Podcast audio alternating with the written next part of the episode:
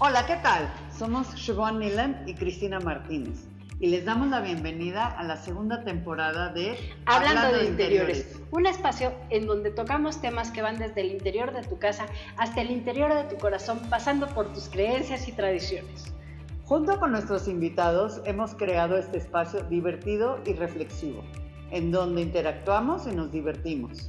Queremos agradecerte primeramente que nos hayas escuchado todo este tiempo y te invitamos a que nos sigas acompañando. Así que vamos, a, comenzar. Hola, ¿qué tal? Estamos nuevamente en Hablando de Interiores, ahora en la tercera temporada, ofreciendo una disculpa de que la segunda temporada fue fatal porque tuvimos muy pocos capítulos, pero ya estamos aquí, ¿verdad, Shi? Así es. Y hoy vamos a empezar a hablar de un tema padrísimo que es el ejercicio muy importante para todos y Shi nos va a presentar a nuestro invitado. Claro que sí, Cris. Hola, hola a todos, gusto estar aquí de nuevo. Hola, con nosotros está Ángel Asiaín, es entrenador de físico-culturismo y de fitness. Tiene una certificación en nutrición para físico-culturistas y es entrenador en mantenimiento y salud para los jóvenes y adultos. Bienvenido. Bienvenido. Otra vez. y además, conocido como el coach. conocido como mi coach. Exacto. O mi verdugo. Exacto, también. Gracias por volverme a invitar. Ay, no, muchas gracias por estar aquí. Bueno, este, este programa sí es importante y me incluyo porque todo mundo en enero dice, sí, Exacto. claro, este vamos es mi año. Vas la primera semana, ¿verdad? Y después se te cae la plataforma y tienes que dar de alta y se te complica el trabajo y nunca llegas. Ah, ok, empezamos con... empezamos con las excusas. Cuéntanos qué tan disparado es esto de, de, las personas que de veras quieren empezar a hacer ejercicio en enero, se saturan los gimnasios y qué pasa. De hecho, Muchos creen que empezando enero es cuando se saturan más los gimnasios, pero es una creencia muy errónea. ¿Es un mito? Sí y no. Normalmente cuando empieza a llegar la gente es la segunda quincena de enero o empezando febrero, porque de hecho todavía se siguen con la rosca de reyes, están gastados por los reyes. Es este, cierto. Por, todas las vacaciones, por todo lo del fin de año están gastados. Entonces la mayoría no entra hasta después de la segunda quincena de, enero o a principio de febrero. De hecho, febrero es cuando se llena más. O sea, estamos a tiempo ahorita para inscribirnos. Pues yo estoy inscrita, yo estoy, para a tiempo de regresar. Para regresar, para regresar. Sí, Cris y yo estábamos pensando, vamos a ponerle cómo entrenar o cómo empezar a entrenar sin, morir, en, el, intento.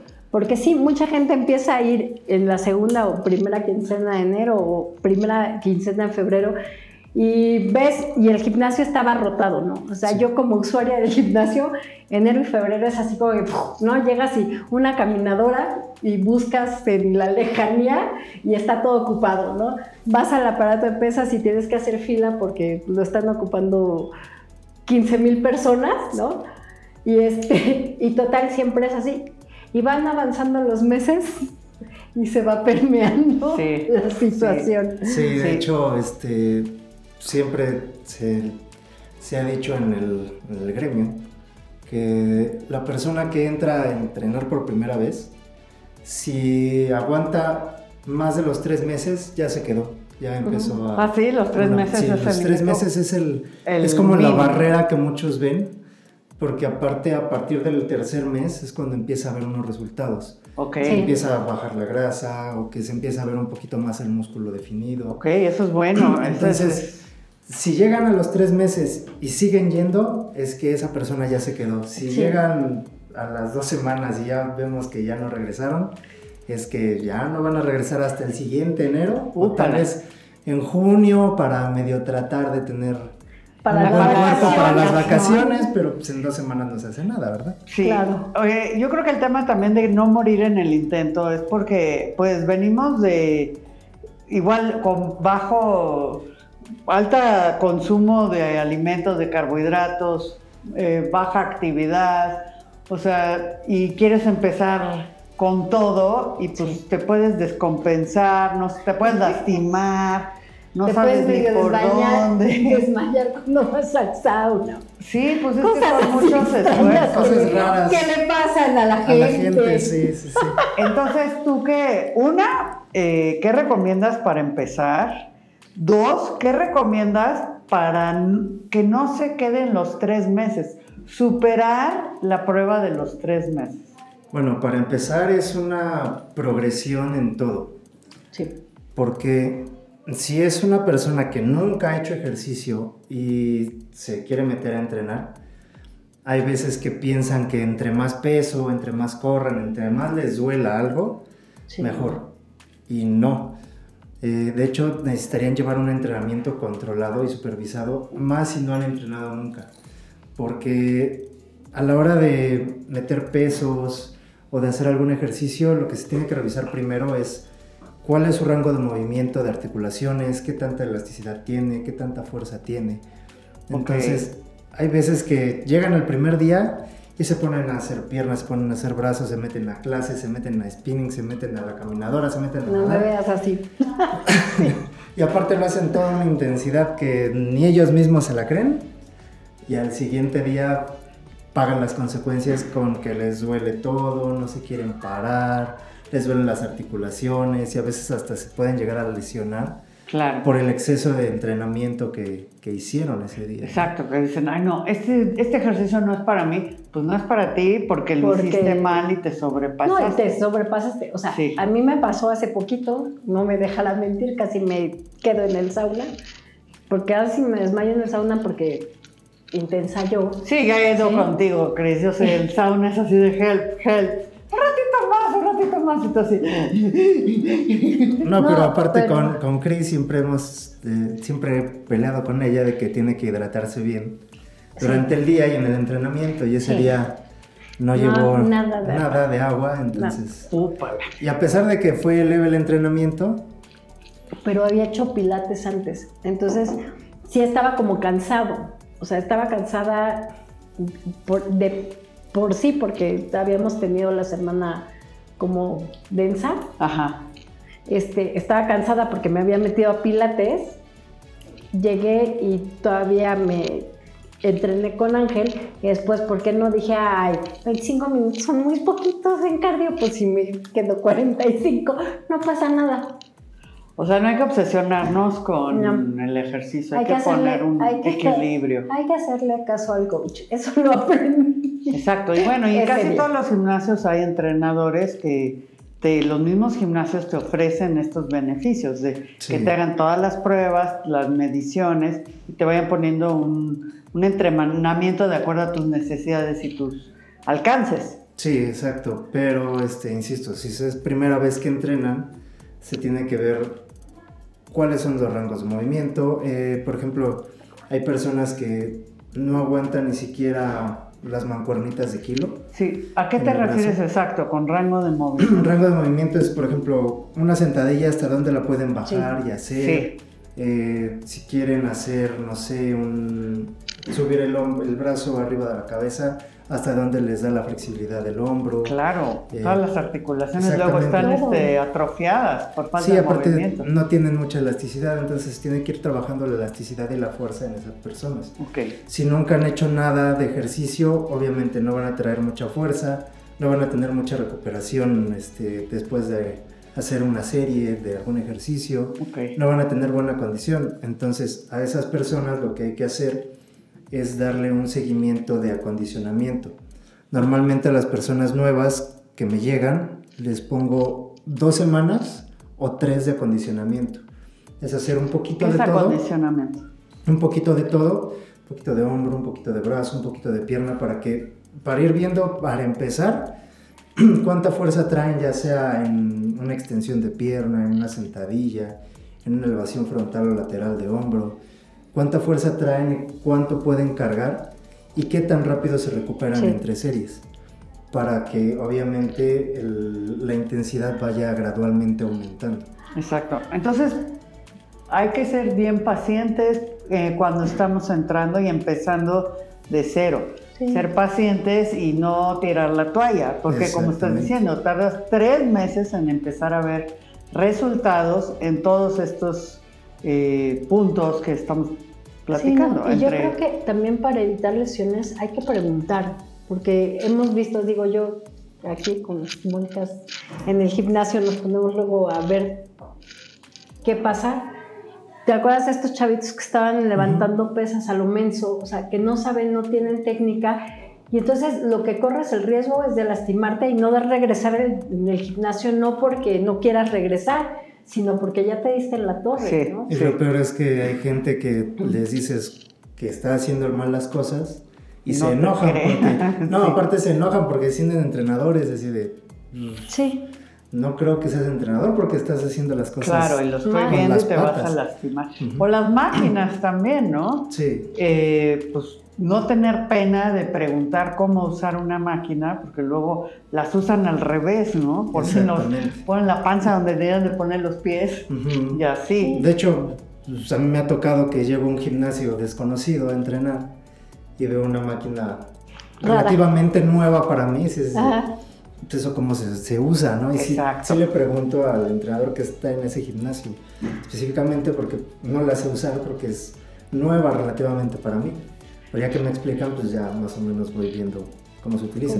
No por estar en el gremio, hay muchos aparatos que van saliendo nuevos hasta cierto punto y a veces ni nosotros sabemos usarlo. Claro, no atorarnos y seguir abiertos a seguir aprendiendo y porque las cosas siguen cambiando, ¿no? Exactamente. Este, Ángel, tú acabas de decir que toma aproximadamente tres meses en empezar a ver cambios en tu cuerpo. sí.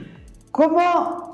Porque también yo creo que mucho tiene que ver las metas que nos ponemos, ¿no? Luego nos ponemos unas metas de, ok, voy a ir de lunes a viernes una hora y media o dos horas diarias entonces, pues ya el lunes bien, ¿no? El martes, el miércoles, uy. Y entonces dices, bueno, no, ok, ya empiezo el próximo lunes otra vez. Entonces yo creo que más bien empezar igual con metas más pequeñas e ir aumentando. Sí, de hecho, eh, se pueden ver resultados yendo mínimo tres veces a la semana.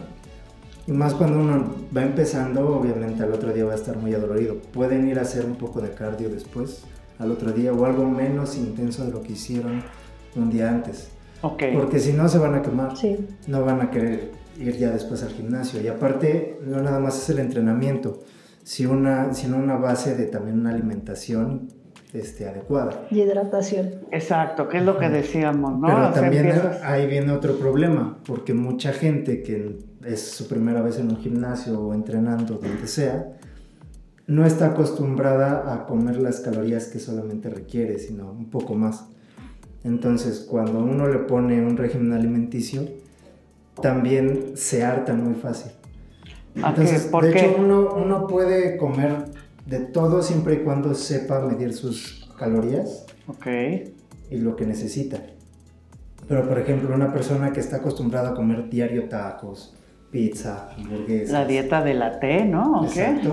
Este, Taco, tortas y tamales. Trata de restringirlo lo más que pueda. Sí. Hasta cierto punto.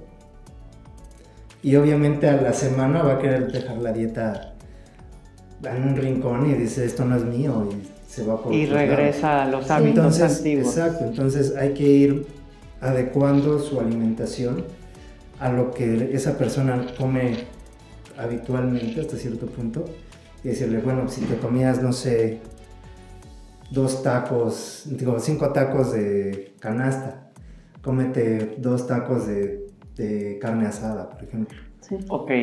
Entonces, ir cambiando un poco los hábitos, pero poco a poco. Si lo cambiamos de golpe, obviamente la gente lo va a dejar a la mitad del camino o antes. Si lo cambias de golpe y exagerado, lo más probable es, que, no dure. Te rindas. Sí, porque aparte también puede venir una descompensación, porque muchas veces piensan el comer saludable es quitar tortilla, quitar pan, quitar carbohidratos, quitar grasas. Y no necesariamente. no necesariamente. No, pues luego quitan lo que no deben de quitar también. O sea, hay una idea de que las grasas son dañinas y, no necesariamente. No y, hay, otra cosa, ¿no? También si no estás acostumbrado a comer bien, o sea, si, estás acostumbrado a no comer, vaya, también produces, este, o sea, engordas mucho más fácil, porque cuando comes el cuerpo lo absorbe todo y entonces no, no, no aprovechas y realmente el metabolismo no está funcionando como debe de funcionar, según lo que me dijo ahí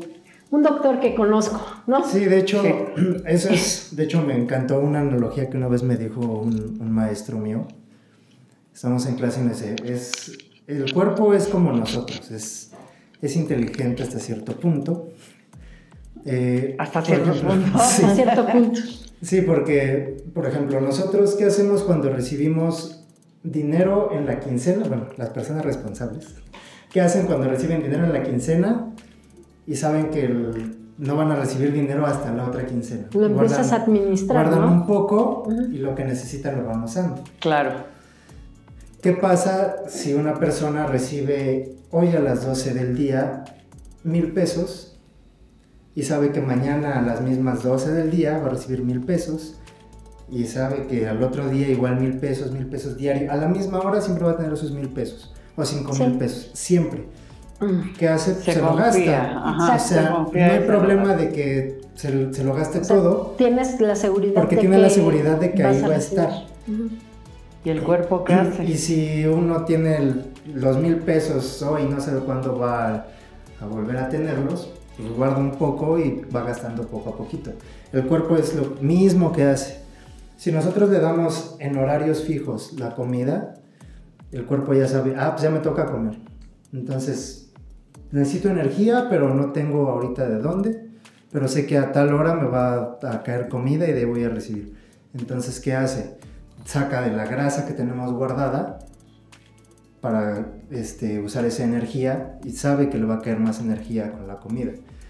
Cuando nada más comemos una vez al día, el cuerpo dice, no sé cuándo voy a volver a comer, voy a usar un poco de energía y lo demás lo guardo y las reservas en lo que lo guardamos es grasa. Para, para bajar grasa necesitamos un déficit calórico. ¿Qué es eso? Es hacer más actividad física de lo que comemos. Pero el problema es cuando tenemos poca energía y hacemos mucha actividad física, el cuerpo dice, ¿de dónde lo voy a sacar? Entonces también utiliza una parte de esa energía y la demás la guarda como reserva en grasa. Ok.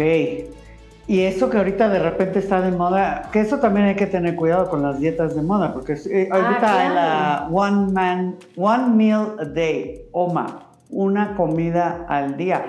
Pues eso no es para todos y hay que tener cuidado. No, es como El, ayuno intermitente también, ¿no? Que tanto está Y aparte el problema es Tienes que, saberlo, hacerlo. El problema es que, por eso decía que el cuerpo es inteligente hasta cierto punto, porque la grasa es nuestra reserva de energía. Pero cuando no tiene de dónde sacar energía, lo primero que hace es sacarlo del glucógeno que tenemos reservado. Y eso está bien pero en lugar de agarrar las grasas, lo primero que se le viene, se le viene a la mente es de, pues voy a necesitar energía, deshago músculo. Entonces se va la masa muscular a veces y la grasa la sigue reservando. Ok, entonces agarra energía más del músculo que de la grasa. Mm, no debería, pero hay algunas ocasiones que sí. Si no tenemos este, el hábito de hacer ejercicio, de entrenar, por ejemplo, el cuerpo lo que hace es degradar lo que no necesita. Entonces, si no estamos acostumbrados a tenerlo en actividad y necesitamos esa masa muscular, el cuerpo lo que hace es decir, ah, bueno, esta masa muscular no me sirve tanto. Entonces, voy a quitar un poco de dónde tengo que sacar la energía de la masa muscular. Ok.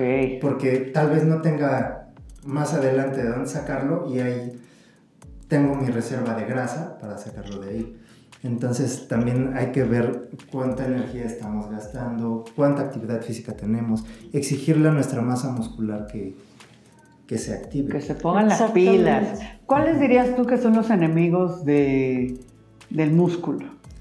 el sedentarismo. El sedentarismo. Este, una mala alimentación, obviamente. O sea, una mala alimentación baja, con mucho carbohidrato, poca proteína, poca fibra. Okay. Exacto, porque el sedentarismo, para empezar, es... Es terrible. Es este, de no estoy usando masa muscular, nada más estoy aquí sentado. Y sobre Pues, todo, lo acabas de sí. decir, cuando pasan ocho Ocho horas, horas sentados sentados. enfrente de una computadora, Exacto, a y la hora aparte, de irse... hasta la postura de la gente va, va cambiando porque va perdiendo este, fuerza muscular. Tono. Tono muscular, de hecho.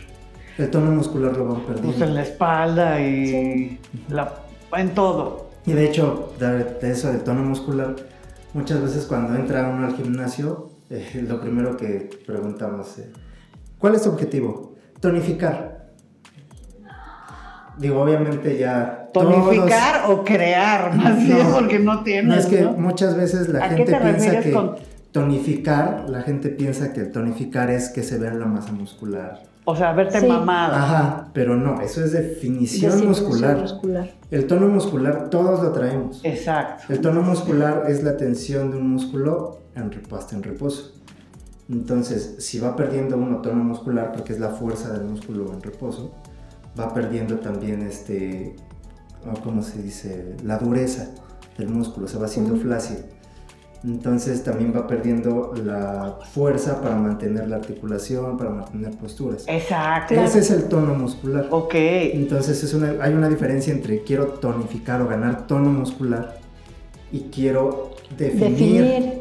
La masa muscular. Exactamente. Ok, eso es súper importante ese punto. Eh, A lo que me lleva a lo más, bueno, a un punto muy importante también de por qué hacer ejercicio, como que tener bien claro, pues la razón, las razones, o sea, no necesariamente es para verme bien en, No, yo en creo bikini, que es, es sino por salud. O sea, Sí. entre mejor eh, eh, estés físicamente, entre más ejercicio hagas, mucho mejor postura tienes, porque entonces tienes más tensión y tienes más conciencia. Sí, y a lo- a lo- al futuro vas a tener un- unos músculos que te sostengan el esqueleto y que no necesites ayuda para realizar tus actividades diarias, Sí. ¿no? Sí, más porque a cierta edad también por este por el paso del tiempo eh, va uno perdiendo masa muscular, Claro. eso es normal. Sí. Entonces, el poder entrenar desde temprana edad nos ayuda a que en la, en la adultez, ya en la tercera edad, eh, pues, podamos estar moviéndonos sin problema. Ujú. Aparte, el entrenamiento de fuerza no nada más nos ayuda a aumentar masa muscular, también nos ayuda a fortalecer huesos, nos ayuda a fijar calcio. Exacto. Entonces, el ¿Cómo es entrenamiento de fuerza, a la hora de estar entrenando, se liberan varias sustancias, entonces el hueso también se ve Se beneficiado fortalece. con el entrenamiento de fuerza. Entonces lo Podemos i- fortalecer la masa ósea con el entrenamiento de pesas. Exacto. Entonces, de hecho, es una buena opción para prevenir la osteoporosis. Sí, sí, eso sí. No, y aparte te ayuda mucho, o sea, a mí me pasó, yo cuando tenía lo la cadera, o sea, mucho tiempo yo no sentí el desgaste de cadera porque la masa muscular que tenía en ese entonces en la pierna compensaba. Digo que tampoco es lo óptimo, ¿no? Que compensas realmente por una deficiencia. Finalmente iba a terminar esto en cirugía. Pero por lo menos no me dolió desde el punto que me tenía que doler y me dolió ya los últimos meses. Sí, aparte de que tu recuperación fue, Fue muy rápida, Rapidísima. comparado de alguien que nunca hace ejercicio y que vive en sedentarismo. Exactamente. Entonces, tú sugieres que tengan la edad de, o a partir de, de qué edad y hasta el que te mueras, siempre hacer eh, entrenamiento con peso, ¿no? Sí, de hecho, se puede entrenar desde los 15, 16 años. Desde los 16, Ujú. 15, O, 16. si quieren antes, obviamente un poco más este, leve las intensidades, pero el hacer ejercicio toda la vida es fundamental. O sea, combinar pesas con lo otra cosa. Porque hay mucha gente que no le gustan las pesas. se pueden hacer ejercicios con, Combinado. con su propio peso, con ligas de Exacto. resistencia. Hay muchas Monterrey, opciones. O sea, que no digan, ay, no, las pesas no son para mí, qué aburrido, no sé qué. Hay muchas eh, posibilidades que lo puedas volver más interesante, más divertido. Pero sabes que es que vas viendo, o sea, yo creo que lo que pasa es que dices, es que nada más pues llegar a un lugar y empezar a jalar un peso y guay, guay. O sea, la verdad es que al principio sí dices así de, mm, con el paso del tiempo le vas agarrando el gusto y entonces ya es un reto, ¿no? Claro, contigo Porque mismo. es- Sí. si Ángel me dice que es 12, ¿por qué no me van a salir los 15? Ajá, claro. Y entonces como, como tú solita te empiezas a medir y empiezas a competir contigo misma, es la misma, el mismo chip que con la carrera. Cuando tú corres, no corres contra nadie, corres contra ti misma. Y es ver lo que puedes lograr o los logros que puedes hacer y así le hayas bajado un segundo, es así como que, hey, yes, lo logré, superé mi marca, ¿no? En el entrenamiento es, hey, sí, o sea, estoy viendo, estoy viendo que tengo más fuerza. Yo después de la operación me costó mucho trabajo la fuerza en las piernas.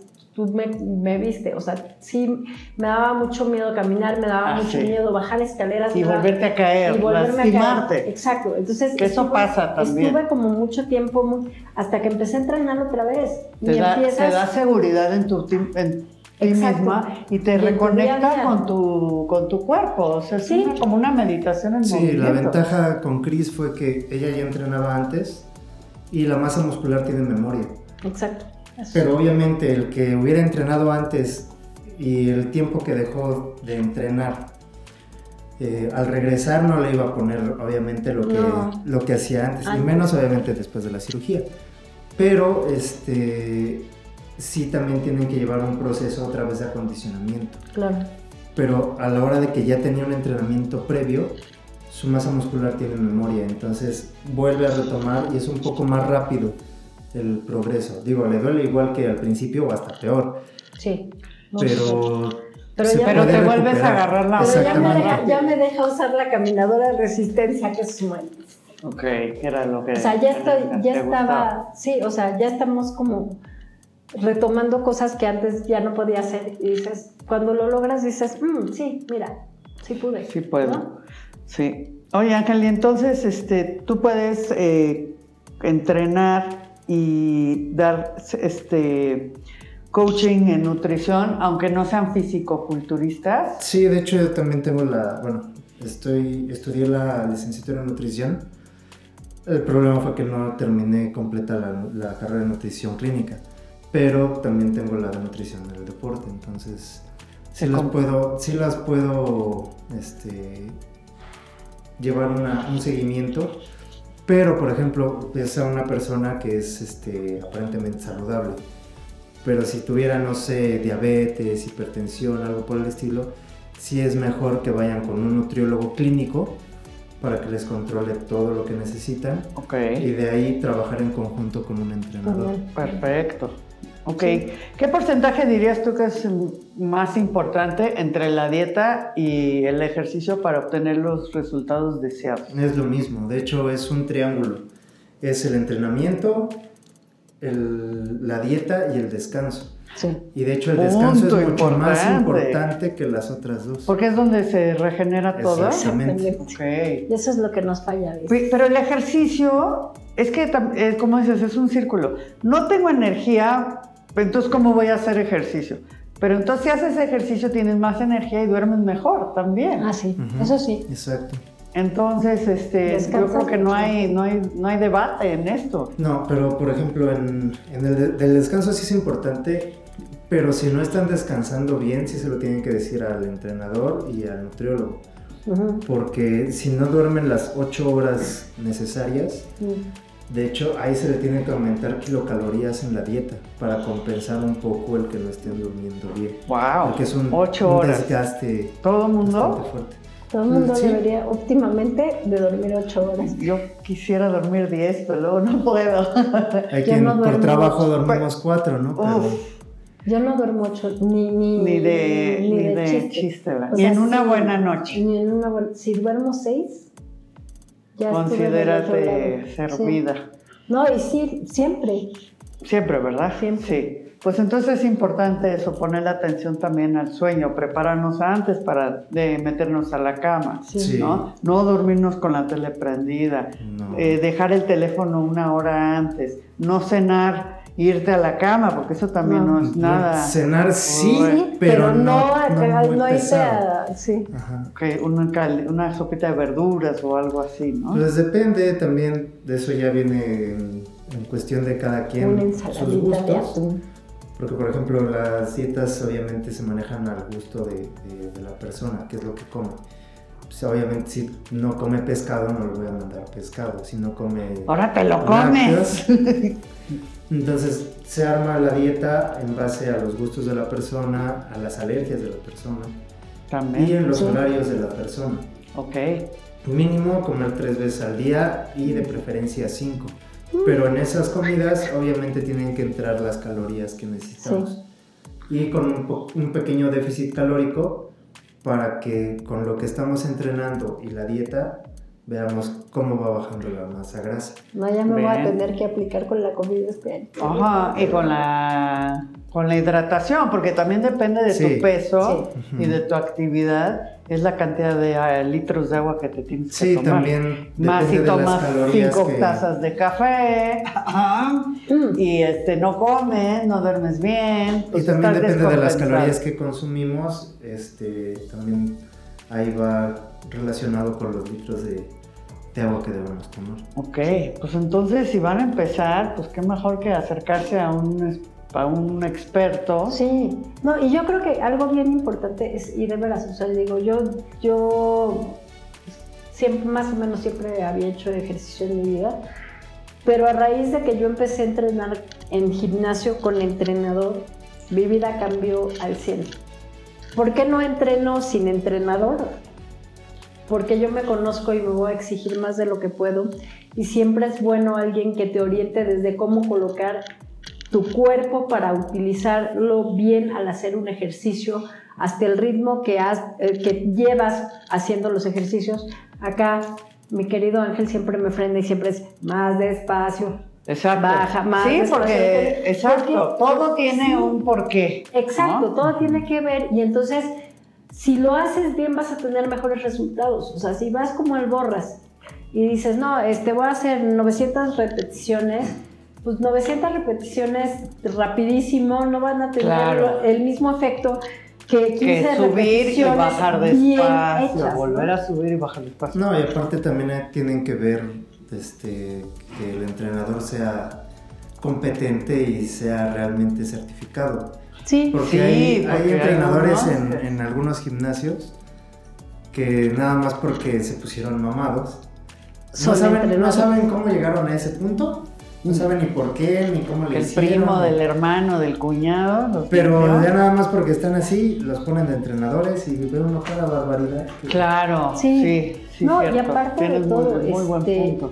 Eh, pues yo creo que, que un buen entrenador también tiene que ser muy sincero en muchas cosas, ¿no? Eh, a mí me pasó alguna vez también que empecé a entrenar justo, ah, pues justo antes de conocerte, justo antes de que tú entraras al gimnasio.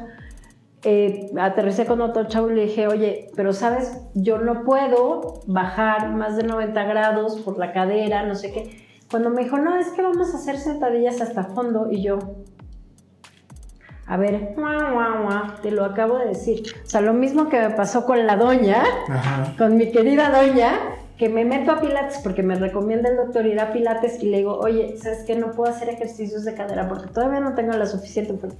Entonces lo hacemos aquí. Y toda la clase, madres, ejercicios de cadera.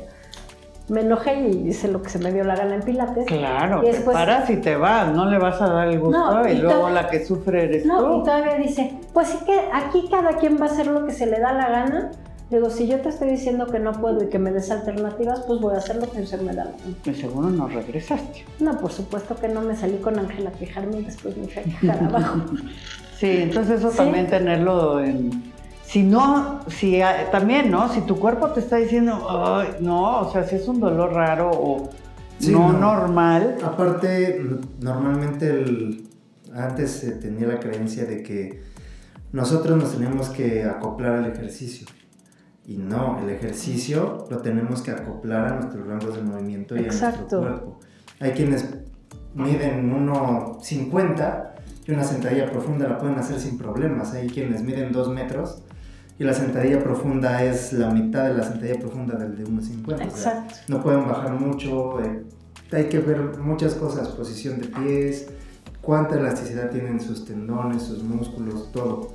Entonces, un ejercicio no siempre va a funcionar para lo mismo en una persona que en otra, por el largo de los huesos, por el largo del, por la elasticidad, por las fibras musculares que tiene cada uno. Por ejemplo, una sentadilla libre, para la mayoría le sirve mucho para femoral, glúteo y cuádriceps. A muchos, por el rango de movimiento y que ya no pueden bajar más por cómo es su morfología del cuerpo, les va a servir para cuádriceps, nada más. Ok. A muchos no van a poder hacer una sentadilla cerrada profunda porque no tienen mucha, mucha flexibilidad en articulaciones.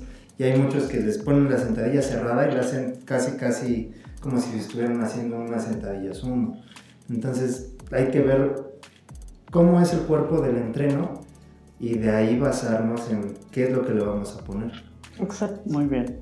Pues muy interesante. Pues sí, y ya llegamos al final del programa, se nos fue súper rápido. Sí. Muchas gracias Ángel por acompañarnos. Gracias a ustedes este, por invitarme. Ya prometo solemnemente la constancia. Todos prometemos. En tomar agua. No, es que lo, que lo peor es que yo sí, o sea, de verdad, de verdad. No digo, es que yo también me prometo a mí misma. O sea. Pero yo sí soy bien freak, entonces yo sí empiezo a ir bien constante, soy súper constante hasta que me mandan otra vez al hospital.